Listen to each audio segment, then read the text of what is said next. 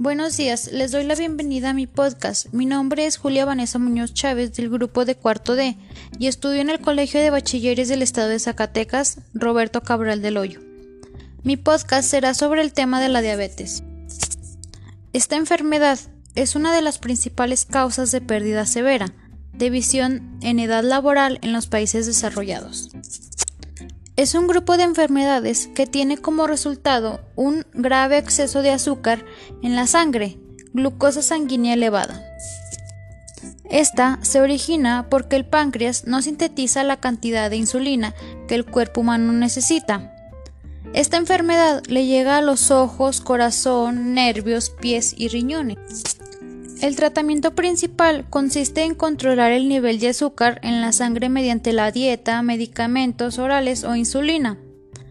Los síntomas son aumento de sed, fatiga, visión borrosa, pérdida de peso, aumento del hambre, encías rojas, hormigueo en las manos o pies.